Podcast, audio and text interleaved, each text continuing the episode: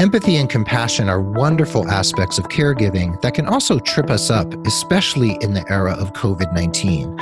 Let's talk about the challenges and solutions right here on this special bonus episode of The Nurse Keith Show.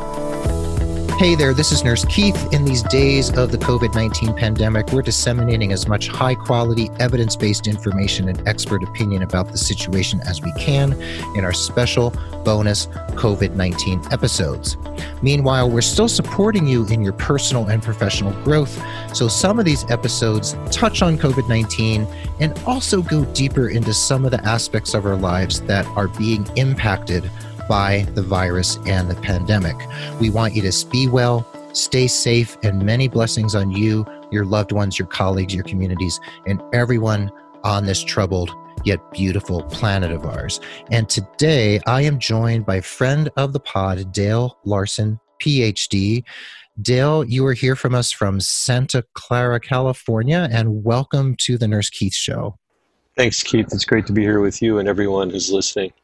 And thank you for reaching out to me. And I've been reading your book, The Helper's Journey Empathy, Compassion, and the Challenge of Caring. And you and I have had a couple conversations already and become good friends very quickly, and also colleagues and a mutual admiration society, we could say. And um, I really want to dig into this because in the age of COVID 19, we are really, really challenged here in terms of the caring relationship, whether it's a a mother caring for a sick child or maybe her mother perhaps and the children at the same time or it's a doctor or nurse or physical therapist or counselor at the hospital or anywhere else where people are being cared for. So what is the in your mind and based on your incredible work here in this book which is the second edition by the way for everyone listening what is the challenge around caring in the context of what we are all going through collectively right now?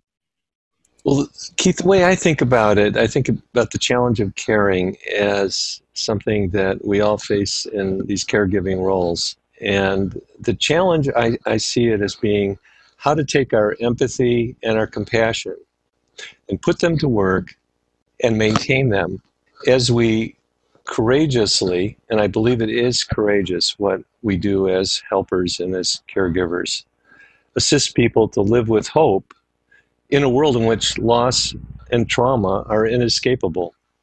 So, to find a way to do that without burning out is really the, the big challenge for us. And I think that all those challenges are heightened right now with the COVID uh, crisis.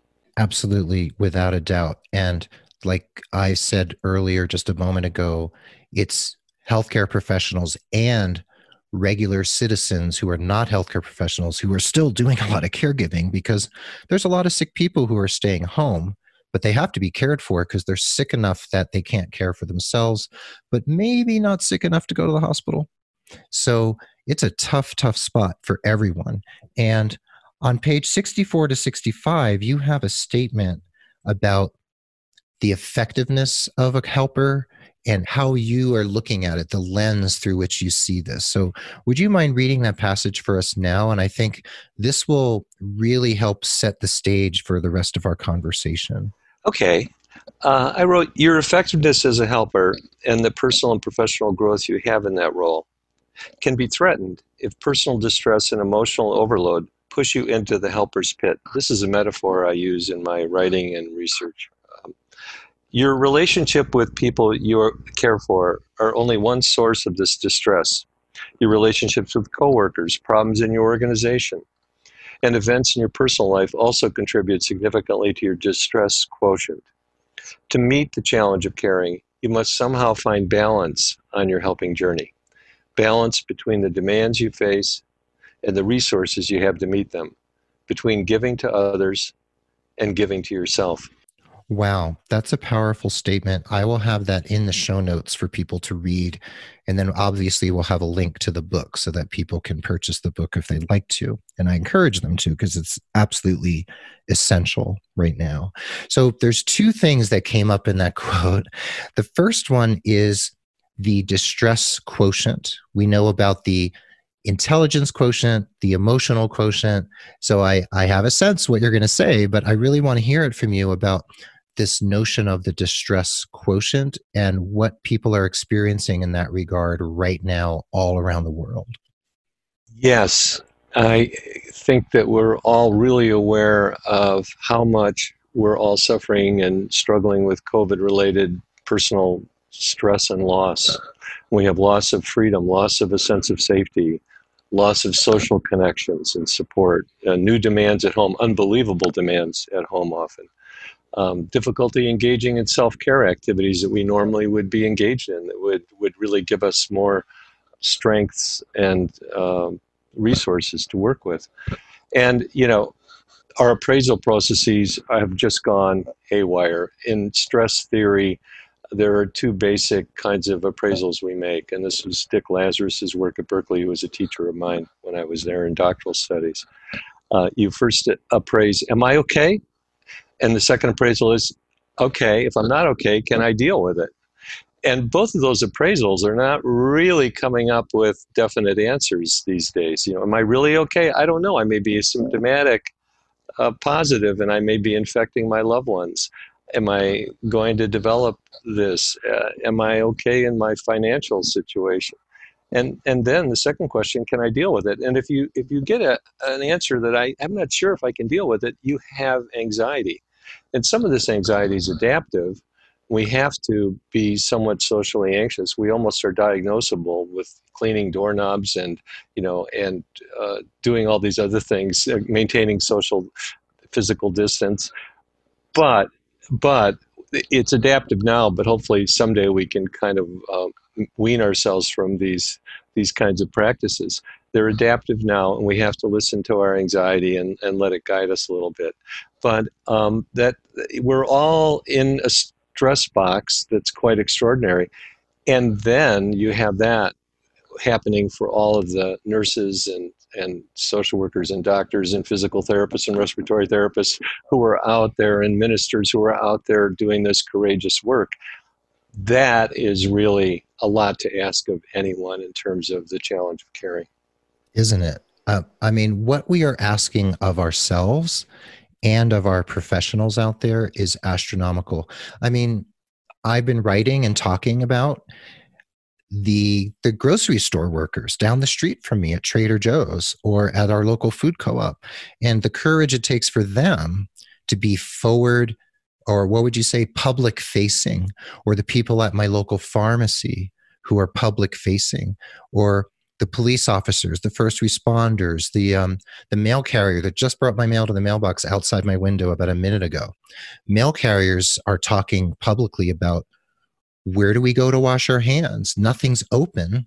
And I'm going from house to house to house to house to house for hours and hours each day. So the courage and the stress, I mean, I think delivering mail is a form of caregiving. And packing my groceries for me at Trader Joe's is a form of caregiving. And so when we say caregiving, I want certain audience members who might be wondering about the stretching the caregiving metaphor here is not even a metaphor. the reality of caregiving is that the people who are making our food that we can safely that we can pick up for takeout that night that's a form of caregiving too don't you think i, could not agree with you more i have a lot of uh, feelings about this i i am very moved and I, when I go into Trader Joe's, uh, to shop, for example, I always say thank you to every help person who comes by me. I do indeed. And I say well. thank you for keeping me alive. Mm-hmm. You know, it's like I'm in the ICU. Uh, thank you for keeping me alive. Thank you for doing this work. Thank you for coming to work because without you, I wouldn't have food. Exactly. And I, I always say that, and I always thank people, and it, it's just so important to do that. And of course, we have to do that for all of the caregivers, all of the people who are helping us get through this uh, mm-hmm. very difficult crisis. Right. And we could even say that Airbnb owners who are who are cleaning and opening their Airbnb spaces to frontline healthcare workers for free, that's a form of caregiving as well, because they're allowing someone who's potentially exposed to stay in their space, whether it's separate or not from them, and then creating a caring home, a nest for that person to rest. So, you know, your research and your writing you have research theory, your what we would call clinical wisdom that you've been working on for apparently many years because you're you have a BA from the University of Chicago, a PhD from UC Berkeley. You're a professor of counseling psych at Santa Clara University, where you direct graduate studies in health psychology. You're also a Fulbright scholar, a fellow of the American Psychological Association, and a member of the International Work Group on Death, Dying, and Bereavement. So you've been around a little bit. I'm old. I'm old. yeah, well, it's all relative. My great aunt died at 112, so old is relative. She would look at you as a spring chicken. So if you're a champion for this type of psychological research theory and also applying it through your writing and your research, then what is the bridge we build between this world of psychology and let's say healthcare. So, the nurse who's listening, the doctor who's listening, anyone out there who's in the healthcare space, how do we bring this to them and help them ask that question Am I okay? And if I'm not okay, am I, how do I deal with not being 100% okay? Where is the bridge? How do we build this for them and for us?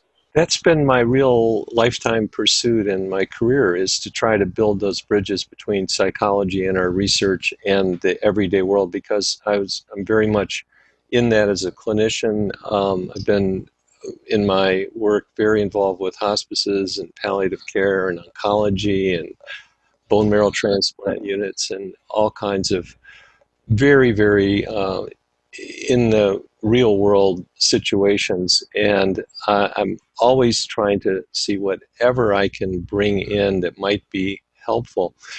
For example back in 1979 we had a national institute of mental health grant to do a, a training program for hospice workers where all the early folks came in the in the field and and took those uh, trainings that we did it was kind of a train the trainer model back home with them. And then um, trying to share knowledge through the Finding Our Way newspaper series. I was senior editor and contributing author for Finding Our Way Living with Dying in America. And that w- was in about 180 newspapers and reached 7 million Americans. We had models for how to cope with these very difficult situations, whether your child is dying or you're suffering from some other grief or your parent is in a nursing home or whatever we were you were struggling with, we had role models, people who were dealing with it. Um, not that it was easy, but they were finding a way to, to negotiate this, and we provided resources. And so that was a, another project that was trying to bridge the two worlds to bring psychology and and uh, the kind of models for coping because you know we really didn't have and we still don't have great models for how we can deal with all these situations effectively.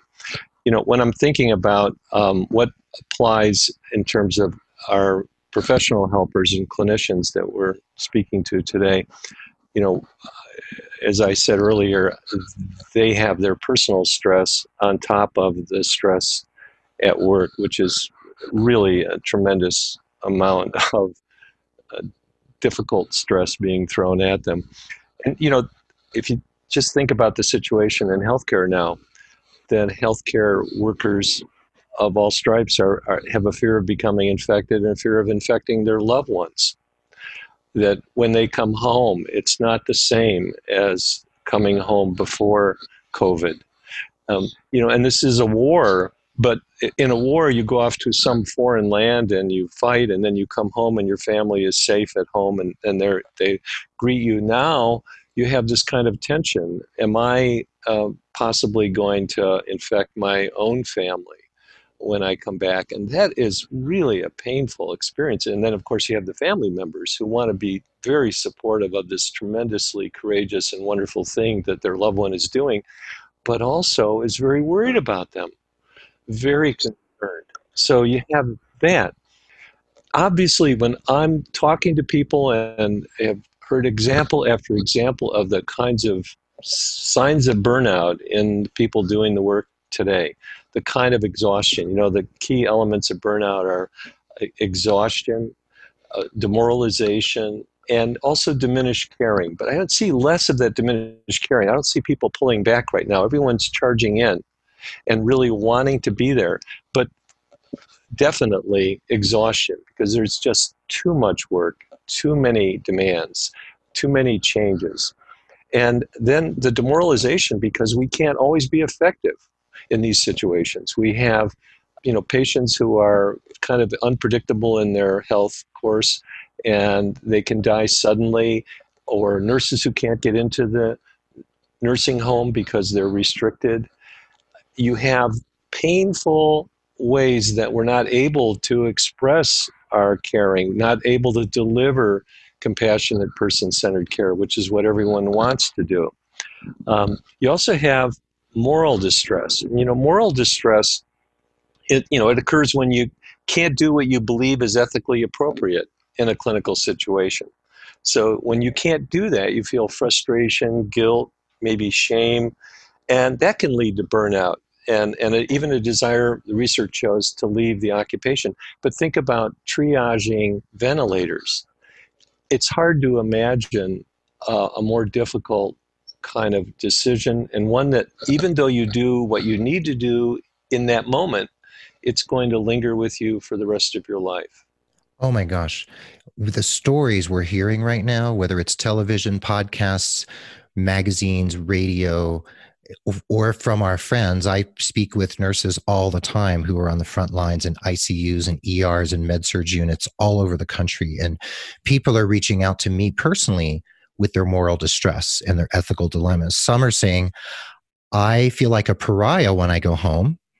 I I undress outdoors. I leave my clothes outside. I take my shoes off outside. I run to the shower. I wash like I scrub myself from head to toe, but I still feel like a pariah because it's a respiratory illness. It's also fecal oral transmission apparently, and we have to be super careful. And maybe my 10-year-old daughter has lupus or rheumatoid arthritis or maybe my elderly mother lives with us in the, in a little mother-in-law apartment right attached to us and do i even go visit her or not? So i hear about friends who are exposed to they're waving to their parents their only parents through the sliding glass door.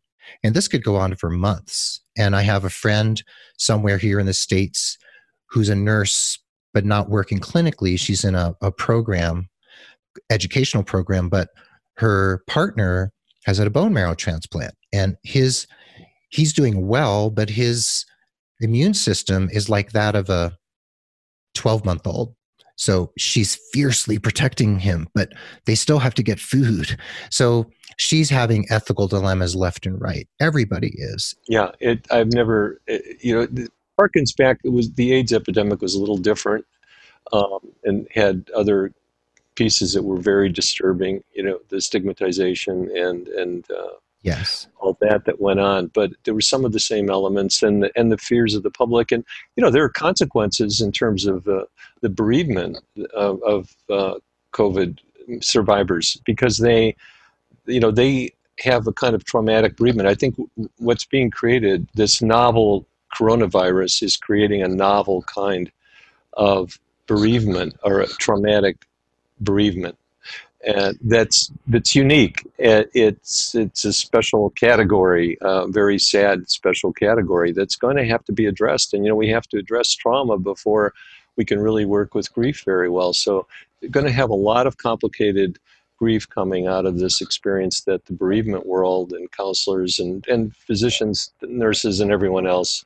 social workers are going to be dealing with for a long time it's going to be worldwide and so universal the trauma and unpacking this spiritually emotionally psychologically is going to take a lot of person power and a lot of hours and caring and compassion. And then we have to think about the secondary trauma of all the people in your field who are going to be doing the grief and bereavement work because exactly. the, you and the people in your field have also been traumatized. So we have to look at secondary trauma and maybe you would call it tertiary trauma. So we're going to pile secondary trauma on top of your, meaning your collective um, colleagues in the psychological field. Yes. We're going to be piling secondary trauma on your secondary trauma. It reverberates out from the epicenter. Oh, it's like throwing it's it's that old cliche of throwing a stone in the water and watching the ripples and I've been watching it ripple. Everyone's been watching ripple through every aspect of our lives. There's nothing untouched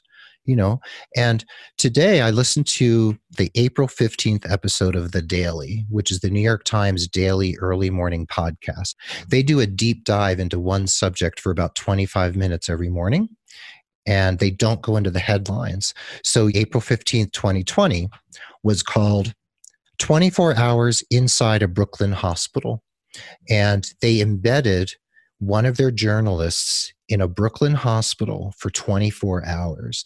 And she followed the doctors and residents and nurses and fellows around the hospital. And she witnessed codes. She witnessed, she witnessed this one doctor who's pretty much the main attending. And he, he sounds so buoyant in his interactions with his colleagues because he, everyone is looking to him for leadership.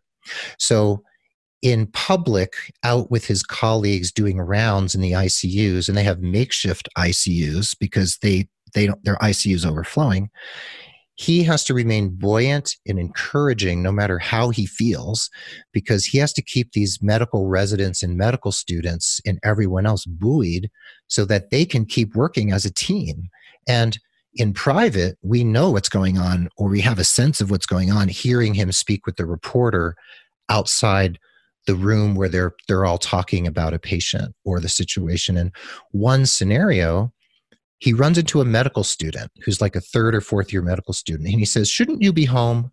And the medical student says yes but my mother is in the ICU with covid-19 and the story goes on and I won't talk more about it but the ethical distress that this doctor now feels like he carries a responsibility to care for the mother of this medical student who's on his team and he loves this young man. And he you, you can hear in his voice the struggle of his compassion and empathy going out towards this young man and his mother but he has so many other people he's carrying on his his wide wide shoulders. So and i'll put a link to that episode in the show notes. So I think I, I think I, I saw that or I didn't pursue it. I, I did see that go across my screen. It's it's painful but very important to listen to. Yeah, and, and you know uh, also the stories of a colleague dying. So someone you've worked beside for 20 years and you're there and this is a war zone. This is a war zone and you have the the colleague dying and you have to kind of take that in. You know, one of the major um, sources of stress for all people doing end of life work. There was a, major study, and they said, well, overwork is, is one of the top ones, that's top stressors. The, the second was no time to grieve. Well, these people have no time to grieve.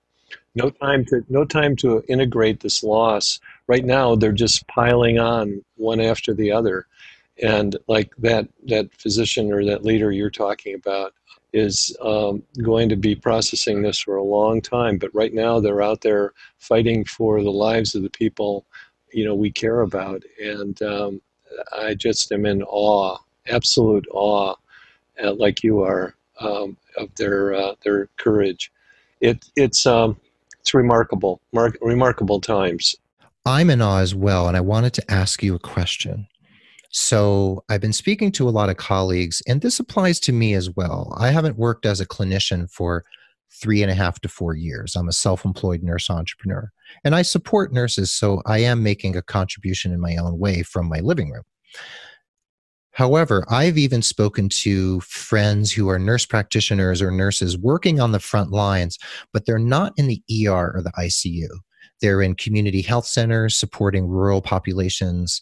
They're in various types of roles, but they're not in the thick of it. And some of them maybe used to be ER, ICU, or PCU nurses or NICU nurses, right? So I'm already hearing from my colleagues and friends and loved ones who are out there, but not like really in the in like in deep in the trenches. They're already feeling survivors survivors guilt mm-hmm. for not being by the side of the people who are really on the front lines of the war. And I always say, look, if we're at war, like it, we're actually in a war, mm-hmm. there's people on the front lines who are sometimes cannon fodder. We have to admit that. There's people in the back in the MASH unit. Mm-hmm. There's people way in the back directing the action because they have to be. And then there's people cooking, and there's people, there's clerks who are ordering supplies. And there's people thousands of miles away supporting you in various ways. But the survivor's guilt I'm already hearing from my colleagues really concerns me. Yeah, I think it's a, natural feeling too when when I think we're all really struggling with the fact that we're not supporting these people. It's unbelievable to me that they don't have the PPE that they need. And that just hurts so deeply. And it, I feel guilty about that, although I don't have exact control over that. Um, I can maybe donate money or do something. I also feel as a helping professional, like, couldn't I be there? Maybe I should be volunteering somewhere. I'm trying to make a difference doing things like this and, and uh, you know, working with my clients who are bereaved and who are struggling and you know trying to make a difference that way. It's interesting one of my clients who is a bereaved um, mother said that you know for her time has been frozen which is something you hear very often from bereaved parents. But i noted that you know now the world is sort of frozen and it's sort of more in sync with you. And she really thought that made sense that this this loss that's happening for everyone makes everyone a little bit more tuned in to the uh, whole idea of loss and our fragility. I kind of see it as a day the earth stood still moment for the for the planet. You know that know, the movie with Michael Rennie and Sam Jaffe, and it was you know when Klaatu comes and says you've got to stop your aggression. But I think this this crisis has um, hopefully the potential for all of us to kind of look at what this is revealing and and and the, the importance of life the fragility of life. And you know that's one of the things that that might happen from it. Um, you know if we're really um, going to take it and go in a positive direction. Maya angelou said you may not control all the events that happen to you but you can decide not to be reduced by them. Could you send me that quote for the show notes? That would be great. Now i wanted to go back to the the survivor's guilt for a second. What would you say if there's a clinician listening right now, nurse, doctor, PT, nurse practitioner, physician's assistant, counselor, minister, who is feeling like, I feel so guilty that I'm not deep in the muck and mire in the ER, the ICU. What do you say to that person to help them contextualize their contribution they're making from wherever they happen to be right now? My first response is you know to be compassionate with yourself. Mm-hmm. You know, talking about self compassion here. In this situation, when we all would like to be doing more, we would like to be assisting all of our colleagues who are out there in the front lines. Uh, I, it's really hard not to feel uh, I, I wish I could do more. It's important to recognize that what all that we're doing in whatever realm of helping we're involved in is significant and and to recognize that and think you know that may just be a little bit of help but a little bit of help is a lot of help. And it may not be completely articulated with this particular circumstance which is a very special circumstance. And i think that what you're saying is that the people you're talking about they know what this is about. They know what and so their empathy is what's really you know causing them to be uh, you know a little bit stressed by this. You know we were going to talk about you know how empathy can be a little bit of a, a, a, problem. Empathy empathy is when you sense the other's feelings and experiences. This is the way carl rogers talked about it. Sense the other person's feelings and experiences as if they were your own, but without losing the as if quality. When you lose the as if quality, you fall into what I call the helper's pit, or you identify with their issues. And I think that sometimes um, we, you know, we have to keep a little bit of distance in terms of uh, not just jumping in and kind of looking at ourselves and being mindful and saying, okay, that's where I feel guilty. Um, what can I do with that? You know, how can I transform that? How, what does it tell me to do? What does my what does my loneliness tell me to do in terms of coping? I need to contact somebody. So we need to really listen to ourselves, be mindful, and be accepting of ourselves, and realize that's an expression of your goodness. The fact that you're feeling guilty, that's your caring coming forth. And to be able to say, okay, that's who I am. I'm a caring person, and this is really hurting me. We are all going to suffer through this together. And I think I'm hoping that the rest of the world really gets the message from this that life is fragile and that it takes courage, a lot of courage, to confront these kinds of situations. And we need to support everyone doing it. Well said. That's very helpful. And I continue to tell people that metaphor about the war, where some people are on the front lines and some have to support the people on the front lines. And if every healthcare provider was on the front lines, yeah, that's a good one. What would happen to the rest of the system? And that's where we come into this whole notion of teams. And you have talked with me about, and I think this is part of the work you've done in the wider world that we have moral distress, we have regular just stress from this experience that's just the stress of say being at a hospital working in a chaotic environment. There's that stress. Then you have your stress at home. Then you have your intra team stress. Then you have your inter team stress. Then you have the stress being handed down the ladder from say the executive or administrative realm because what yeah whatever that happens to be so the roll your eyes stress yeah. what do we do to manage this multifaceted layers of stress that stress the team itself and then the wider team and then how those teams work together? Because in a hospital for instance there's a lot of different team dynamics going on aren't there Oh yeah, um, I have done a lot of work with teams. I, I love teams, you know, and to think of teams now in this situation, you know, the saying, uh, teams are like tea bags. They don't know how strong they are until they've been in some hot water.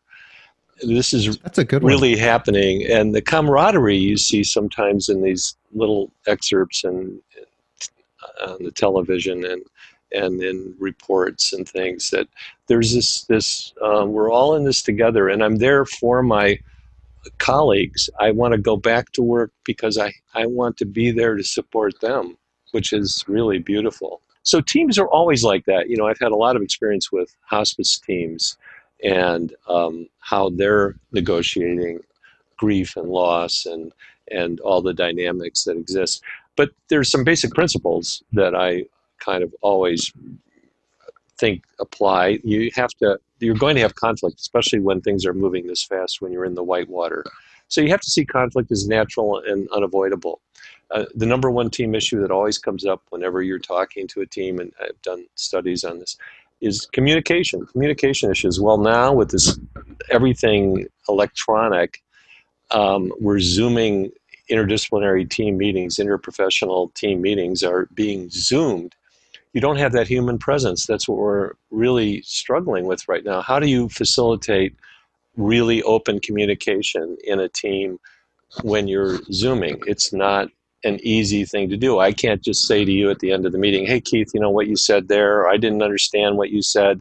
Uh, didn't make sense to me. I don't know what to do with this patient. Um, you know, we could talk about it, but you're not, you don't have that kind of contact because there's a loss of nuance and maybe you can see the body language or facial expressions but it's not the same as being face to face yeah it's the same you know with patient care i mean we the, the, the phrase that is coming out now is web, you know, your website care. You know, you're not your bedside care, but your website care. Oh my gosh! Yeah. Okay. What, what what is your what is your website care? How are you communicating empathy and compassion and presence via telehealth? That is that's a challenge for teams.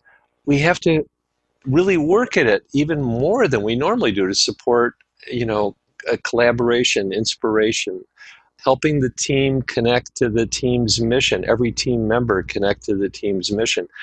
Ideally, you want the mission division process of the individual. That's what I write about in the helper's journey. What's that, that process, that journey like for you as an individual helper, nurse, doctor, uh, social worker, clergy? In line with the mission division process of the team and then the team's mission division process in alignment with the organizations. Now, when that's happening, that's not always happening, but when it does happen, that is energizing and that really is ideal. Um, you have to build caring relationships and overcome interdisciplinary myopia. Uh, you know, not understanding what the other disciplines are about. Everyone contributes something. I've written uh, about transdisciplinary teams that kind of introduce that concept. And I think those, that's very important where we take on different roles. So you might be uh, assessing something in spiritual realm, uh, even though you're not the clergy member, and the clergy member is, is assessing pain, you know, and asking what's your pain level. So some of these ways we assess things are should be very transdisciplinary in terms of the, the person doing it. And you've got to study team, the team's process. And, and you've got to create an emotional climate that can lead to you know a situation in which team members can find meaning in their work and, and maybe bring forward what they value most. And I think that when that's happening, you have a healthy team. And when you have a high functioning, healthy team, it makes life a lot better. I like some of the practices of just stopping, you know, in the beginning of a team meeting and going around and just sharing one appreciation. I know it sounds West Coast and kind of um, touchy feely, but it really works wonders. You call it uh, just uh, every month or so. I think in these times every hour. we do it almost every week, every hour, and just say, "Hey, Keith, you know, I really appreciate what you did with this patient, and I, you know, in a in a, a perceptive way, not just some empty compliment, mm-hmm. and and then you take that in, and that can give you energy for the day. Or it was so great the way you helped with that ventilator today with that patient because these things are going uh, without being responded to, although we're noticing it. At 100 miles an hour, right. The way you managed that code was amazing, right? Exactly, yeah. to acknowledge mm-hmm. it and to for me to take it in, for us to take the time to give each other the appreciations that are really deserved and that only we can give to our colleagues because when they go home at night, their husband or wife unless they happen to be an ICU nurse or you know somebody working in this area, they can't really understand it all. So you're barking up the wrong tree if you're trying to get all your social support needs met at home. This is one thing I know for sure. Um, we have to have colleagues who can really uh, understand, you know, what we're going through. And and and the the suggestion is to schedule those times. Now that we're separated more than ever, we're not. I'm not going to run into you, Keith, if we're working on the same team in the uh, parking lot. We have to schedule it. So we have it in our, you know, calendar. And now I'm going to have my half hour of talking about what the heck's going on at work and how am I dealing with the family and all that with somebody who can really understand. I think everyone should have these times built in and not just leave it to chance. That's a very good that's a very good suggestion, Dale. And we touched on prior to recording this notion of strengthening resilience. So I hear you talking about team resilience, right? So we have to build resilience in the team be, be through acknowledging the unavoidability of conflict, if that's a term, um, communication, the mission to vision process, all these things you're talking about here, right? The caring relationship. So there's resilience within the team. Then we need individual resilience at home and at work. And if we tie that into your ideas about social supports, so I think you're you're touching on the social support part now by saying schedule time to speak with a colleague who understands what you're going through. So we could see that as a social support, right? Okay. So let's talk about these concepts of social support and how this all ties into building resilience because we've touched on teams. Now, let's talk about individuals like a nurse, a doctor, a PT, a minister, a therapist, a rabbi who's deep in it right now. What do we tell these people to do? What are some actual things they can do? Well, this is something I've, I've looked at pretty extensively. I, have done studies of what I call helper secrets, and these aren't personal kinds of traumas from childhood or anything like that, or affairs or anything like that. These are work related experiences where we might have doubts about the efficacy of something we did, or maybe we made a medical error, or we just feel uncomfortable and inadequate, or I feel like I'm not uh, getting the job done in this situation, the imposter syndrome. Uh, we have doubts that we don't want to share because we're with all these talented other professionals. We don't, don't want them to think less of us. This is a universal human experience. We all conceal different parts of ourselves that we don't feel good about. I, I have a measure, self concealment scale, that's been used in 200 empirical studies. So I think about this a lot. I think about secrets.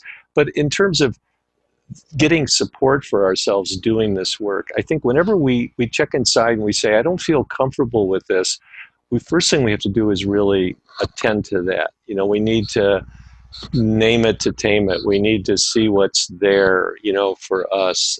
And that way we, we get some emotional differentiation, you know, and you can begin to uh, see what it's telling you to do.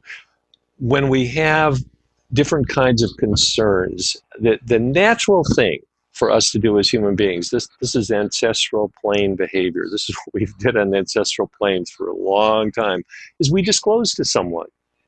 We disclose it to someone. You know, if you, if you lost your iPhone to, uh, and you were out in public back in the pre-COVID era, uh, you would be asking everybody, "Where you see my iPhone? I lost my iPhone." It's just a natural thing.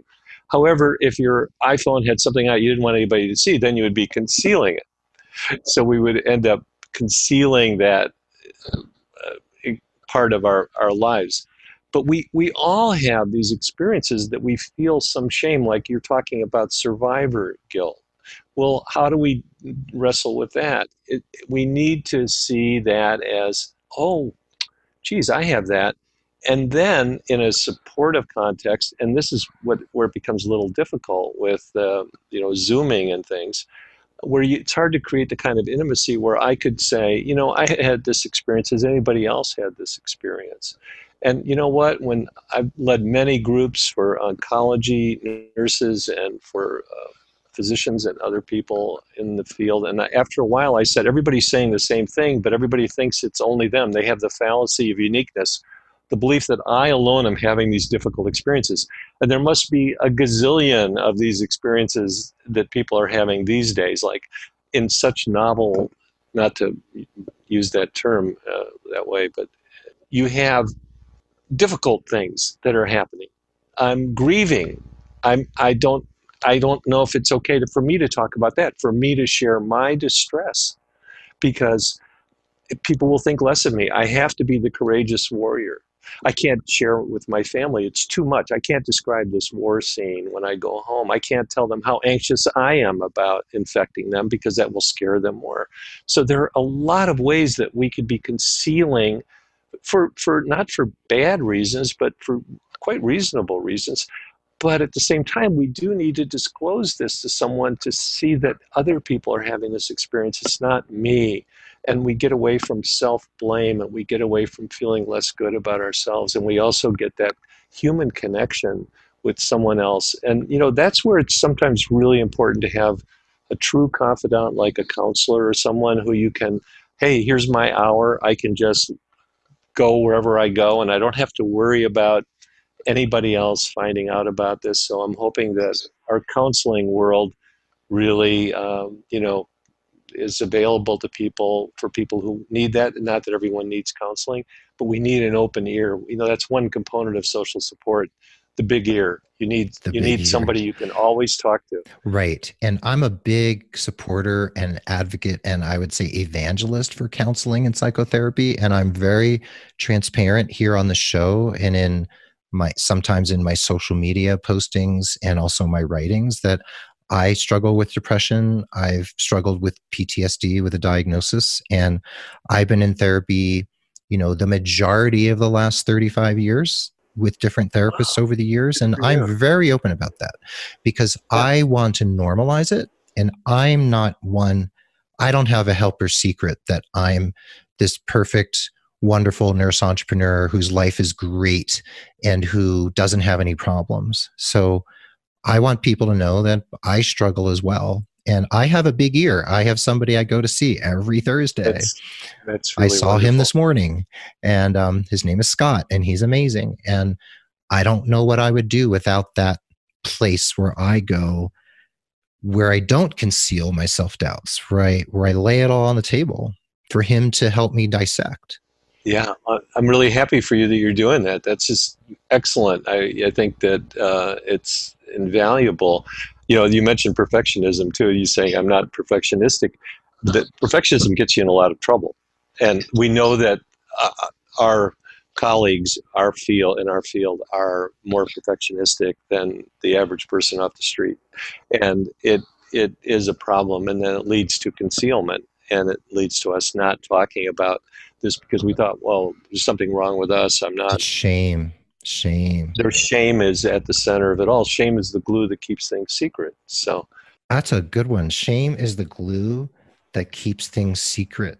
Okay. yeah, yeah. Wow. And so, it, it- you know, the, there, I mean, there are some secrets that, um, you know, we possess. There are other secrets that possess us and that really trouble us. So, not all secrets are a problem. No. but some of them are distressing and some of them are work related that we do need to talk about because this is trauma we're, we are you know experiencing in, in some of these situations real trauma and real trauma needs to be talked about needs to be processed and it can be processed and that's the good news you know one of the things that, that really comes out of the, the stress literature now there's growing research and, and clinical wisdom that tells us we can exert a lot of control over stress and its effect on, effects on us and we can and we can as, able to arrest personal and professional growth from it. So you know it, it's really good when we can confront these experiences and not try to suppress them and keep them out of our mind because that doesn't work. There's a ironic rebound effect that when you try to suppress something it comes back to haunt you What you resist persists. what you resist persists exactly and and dan wegner at harvard did the white bear studies where he said to people don't think about a white bear. Just don't think about a white bear. And of course they couldn't stop themselves from thinking about a white bear. So when these the, we have these troubling experiences we have to get out of that echo chamber and and and then voice it write it. Writing things is very helpful. There's a whole series of studies the experimental disclosure paradigm that jamie pennebaker began and led to all the journaling that's happening. We know that this writing cure really does work at least in this time when you don't have time to do much else stop and keep a journal because in 20 years when people are looking back at this whole period in our history they will want to know what was it like for you. Just like Oh my we would like to know what happened in world war ii and what happened in 1918 this is a, a pivotal time in our history a juncture in our history where everything we do is going to um, you know go into the future in positive ways or less good ways. These are the kinds of choices we're making. You're so right. And, you know, the world is going through a massive trauma. And I keep talking over and over again. Some of my listeners might be like, oh, please don't mention it again.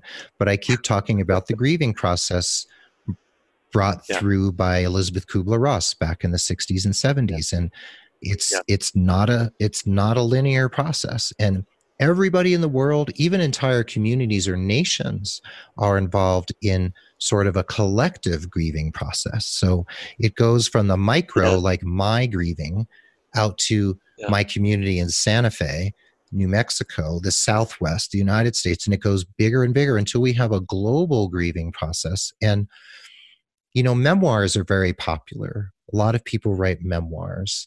And there's going to be a lot of memoirs coming out of this time. And I think those memoirs are going to be very important first person accounts, not of factual things that happen necessarily. Some of it will be factual because we love stories, but I think a lot of it is going to need to be reflective writing, digging deep into our psyches, into our helpers' secrets and the self doubts and the pain and the grief, so that as a society, a, a, global society, we can process this because I think this is going to take years to process. And I'm afraid to say this, but I've said it before. Some epidemiologists I'm following and public health officials I'm following are saying that COVID 19 may not be the big one we've been talking about all these years in the epidemiological and public health worlds, and that the big this may be a dress rehearsal or this might be mm-hmm. the big one.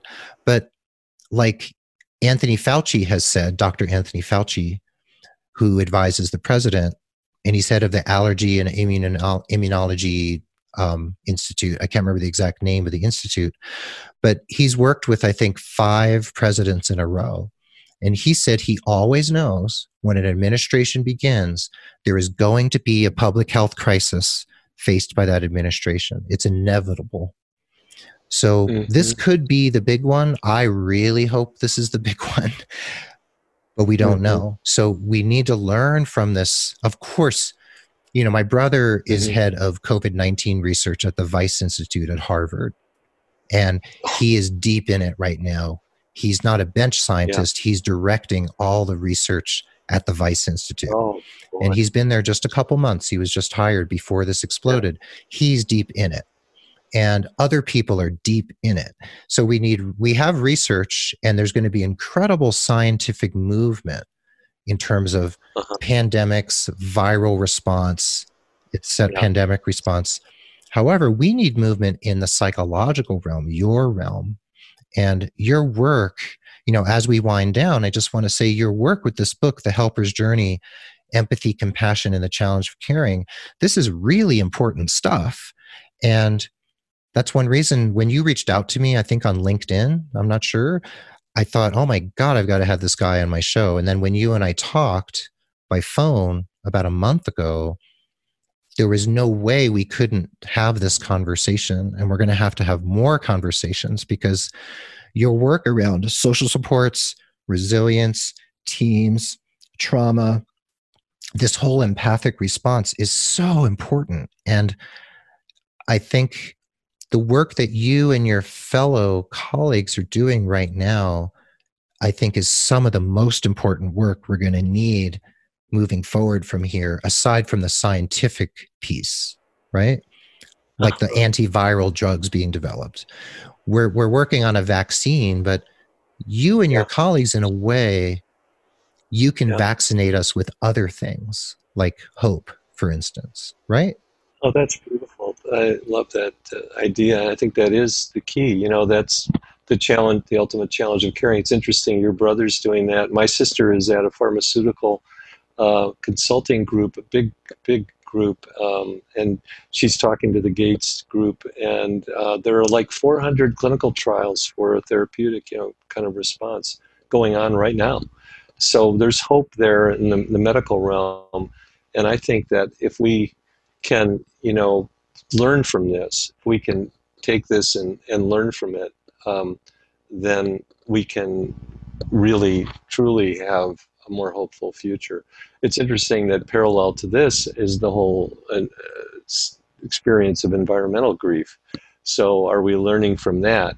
Are we learning our lessons? You know, we are having experiences which are telling us we need to change things. We're seeing all the fault lines in our healthcare and in our society. And and we we need really need to address these, you know, collectively, like as you're saying, internationally. This isn't just a local thing. It's not New Rochelle, New York. It's not you know Santa Clara County where I live, which is an epicenter. It's uh, all over the world. It's the entire world, and that's why I think the day the Earth stood still. This is becoming, you know, maybe the year that the Earth stood still. And uh, can we can we mobilize ourselves? Can we can we see what the lessons are? And I think that's always the, the, the experience in grief and loss. You know, how, how do we transform grief and loss when we're bereaved? You know, that's a super challenge for every bereaved person. We're all bereaved now of so much in a in a, a different way. It's not all uh, death related, although there's way too much of that right now. But it's non death related losses that are really teaching us about um, you know the necessary things we need to do to create a healthier planet, a healthier uh, world, and it's exciting, exciting time in that way. I hope that we learn from this, and uh, I also I want to do everything I can to support the people who are on those front lines, and also the people you've mentioned. I thought it was beautiful that you really brought attention to everyone who's keeping us going and the the risks they're taking. And uh, you know, this is reminding me to to go out and give a big thank you to every delivery person, every person who's um, you know making a contribution. Absolutely. I thank everyone. I give thumbs up to the UPS drivers driving past me on the street. I wave to people when I'm biking around town. I've been telling people in the little shops I, that are still open that I use, like the place where my mailbox is down the street.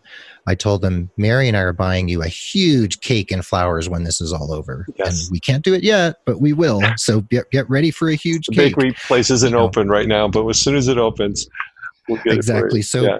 you know, Dale, thank you for this. I would call this a vaccination of hope because if we can help people be more resilient, and cope and have stronger teams and be stronger within themselves and maybe divulge some of their helpers' secrets so they're not they're holding them so close and hurting themselves with their imposter syndrome and their shame and their their their um, embarrassment at not being on the front lines. So, Keith, I'm going to add too, if I can interrupt and say, also to share the joys. The joys. To share the successes, because a lot of times people don't share those because oh, I, I don't want to be like full of myself or something but you know what i was with this patient and and she shared this with me and it mm-hmm. touched me so profoundly and i was able to be there and i was so glad that i was able to make this work somehow you know with mm-hmm. this new situation and we need to share those kind of experiences too. We need to celebrate with each other. We all need to celebrate the good moments